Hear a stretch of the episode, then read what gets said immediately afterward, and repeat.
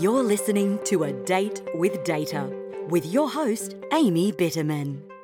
Hey, it's Amy, and I'm so excited to be hosting A Date with Data.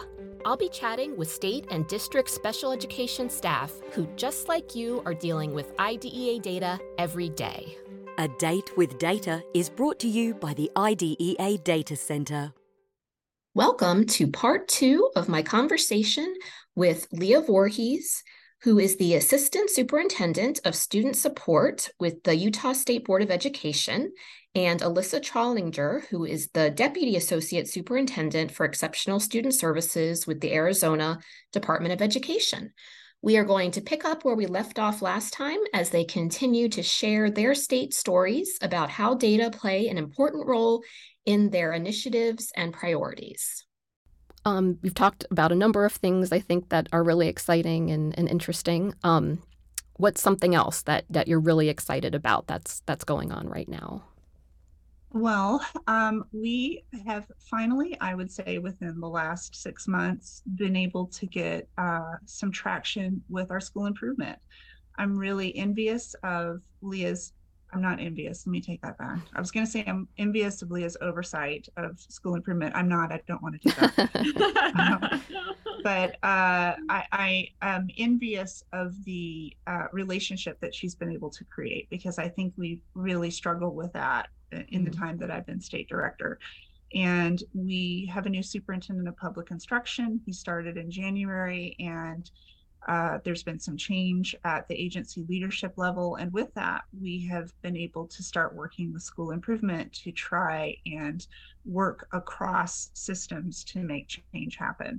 So um, that's really exciting. I, I think uh, that gives us an opportunity to scale up structures that we already have in place to do root cause analysis and to support improvement in literacy achievement in particular.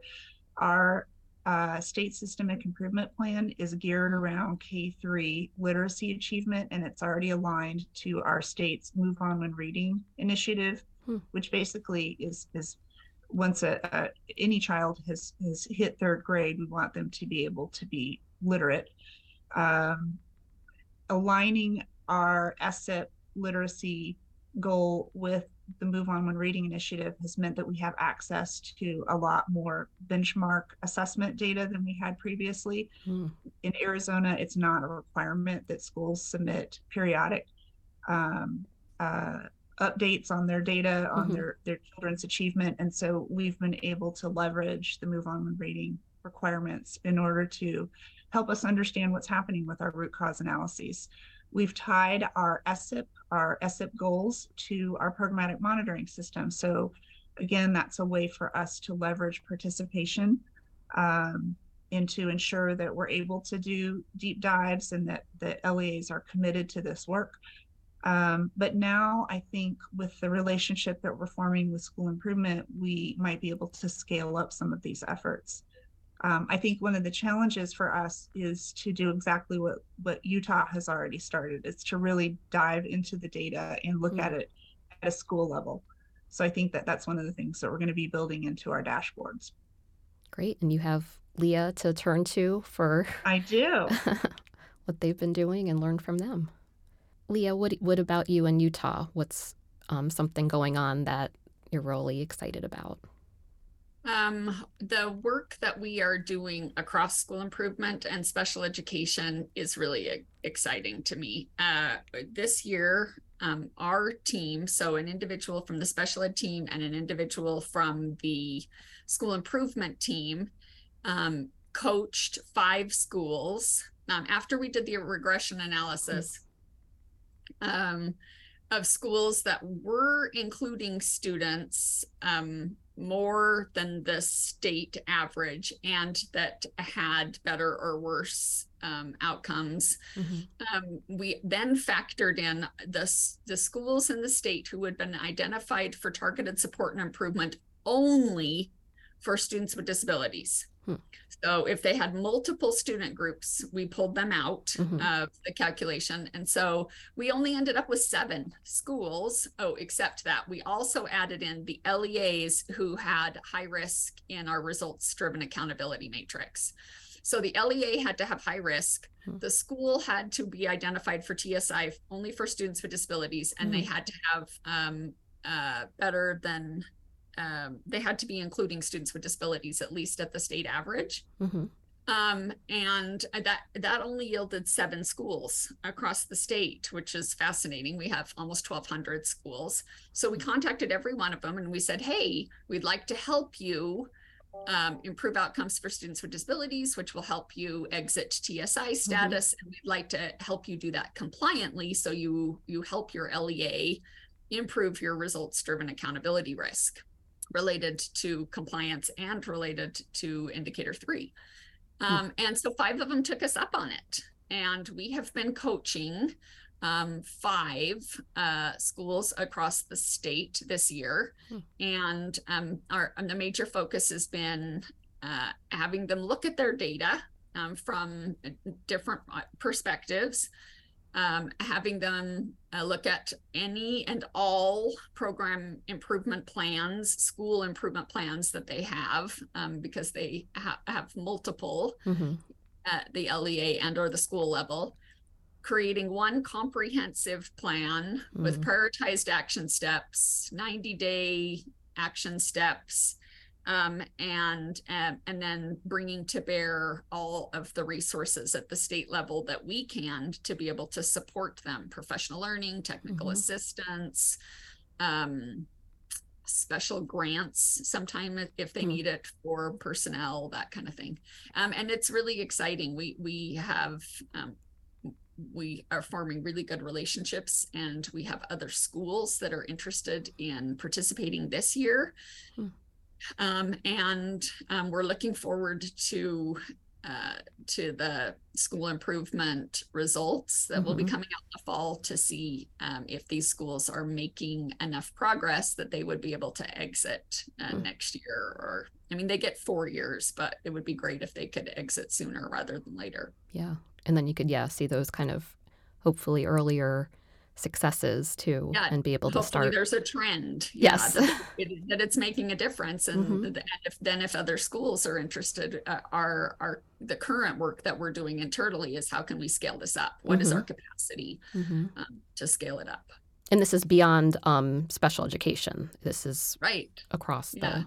Wow. It's, we're calling it integrated coaching because it's school mm-hmm. improvement and yes. special ed are integrating mm-hmm. um, the, the practices of the two two different organ uh, the two different sections of our agency.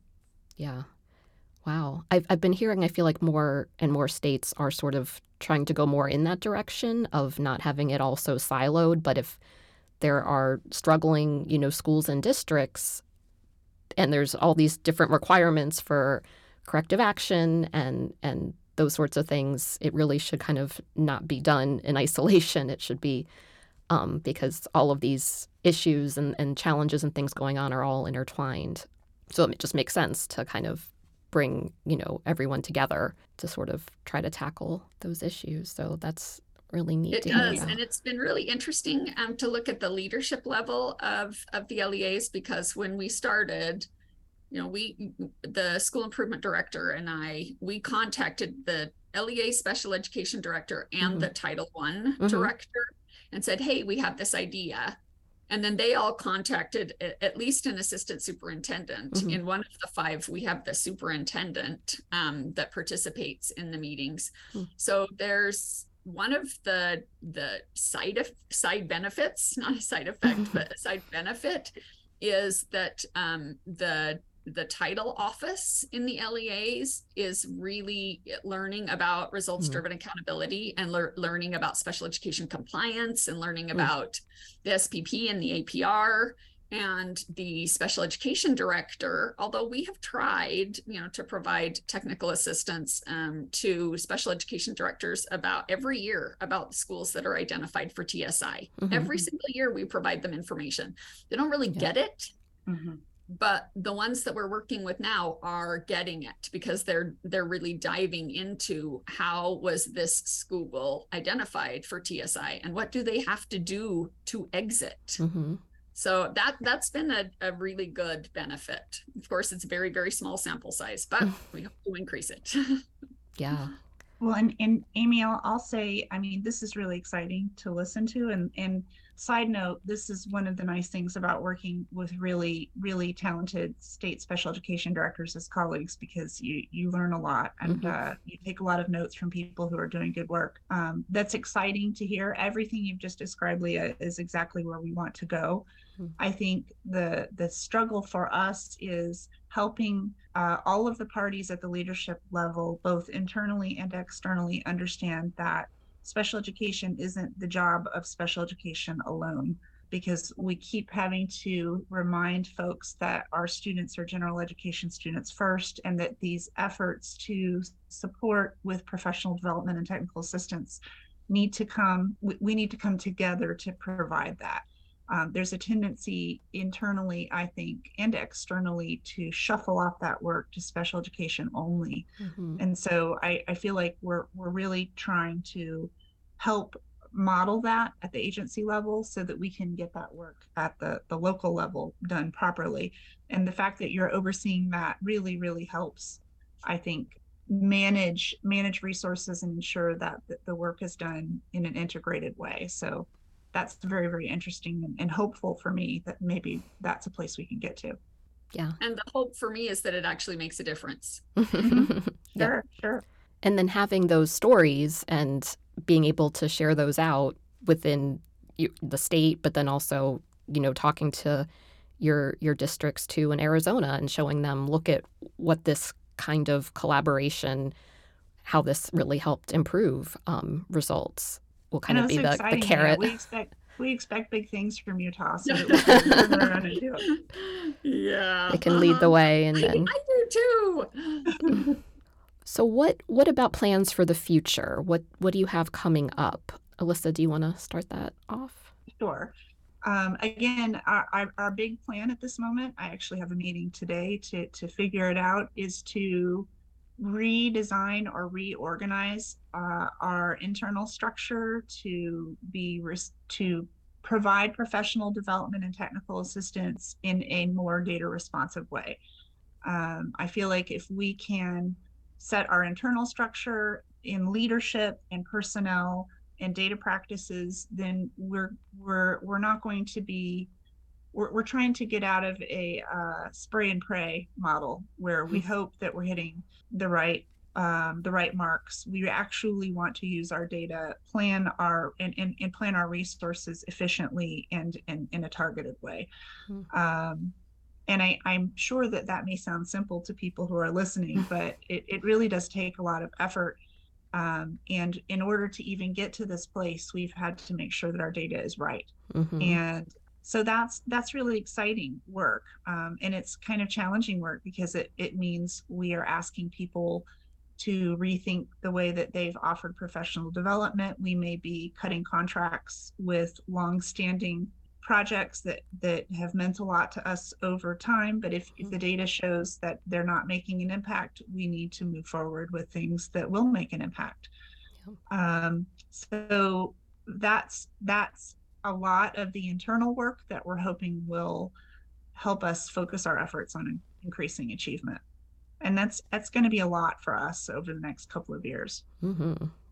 Yeah, that's a that's a big chunk to bite off, but ultimately, yeah, for, for the best and really being able to use that data um, at all levels for for yes. improvement. Great. Yeah, that's that's really courageous mm. work. So as long as I'm here, Alissa, I'm your cheerleader. Thank you so much, Leah.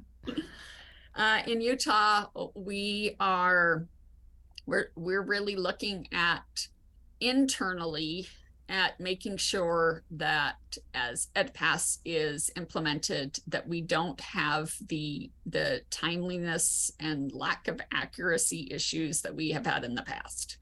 Hmm. And it, it's it's not consistent issues, so it's not like we can say, here's the thing that we've done wrong. I think a lot of it has been related to personnel changes, and we have we have um, a, a consistent team now, and so um, we're hoping that that will that will make a difference um, for the next couple of years. So uh, internally, that's one of our big goals.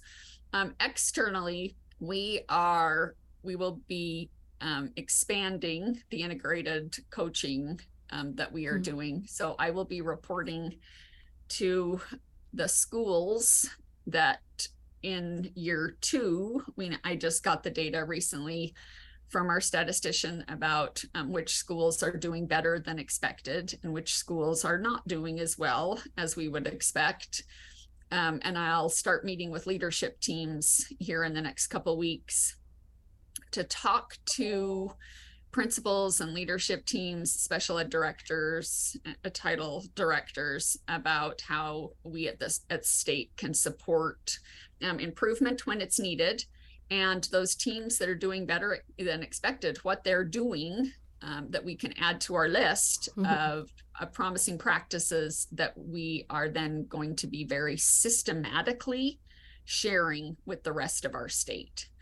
Um, and so we're putting together the dissemination tools, um, the systematic dissemination tools to be able to advertise those bright spots mm-hmm. um, across our state, those promising practices, and to be able to provide the tools that other schools need, putting together a systematic dissemination plan, so that any school in our state who is interested, whether or not they're doing well or they need to improve, because students with disabilities proficiency is low everywhere, even mm-hmm. for the schools that are doing better than expected, it's still not good. Yeah.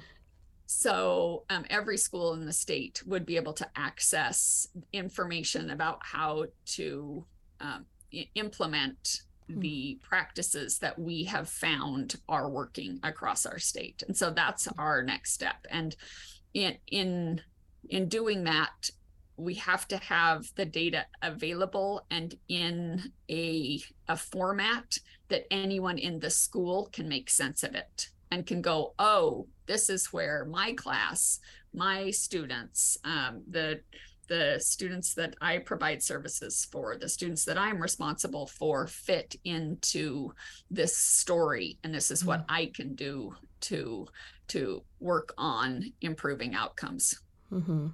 Yeah, really making it so that it's understandable to to everybody, and that they'll, it's great to see, you know, things that are working and, and what's going well, but taking that next step to really then be able to connect it to themselves personally and what their context is, exactly. is a whole other yeah thing. So, that's... and it's interesting. I, I'll just state. So I, I, like I said, I've been going around the state talking to people about their data, mm-hmm. and I tell them, "You gave us this data."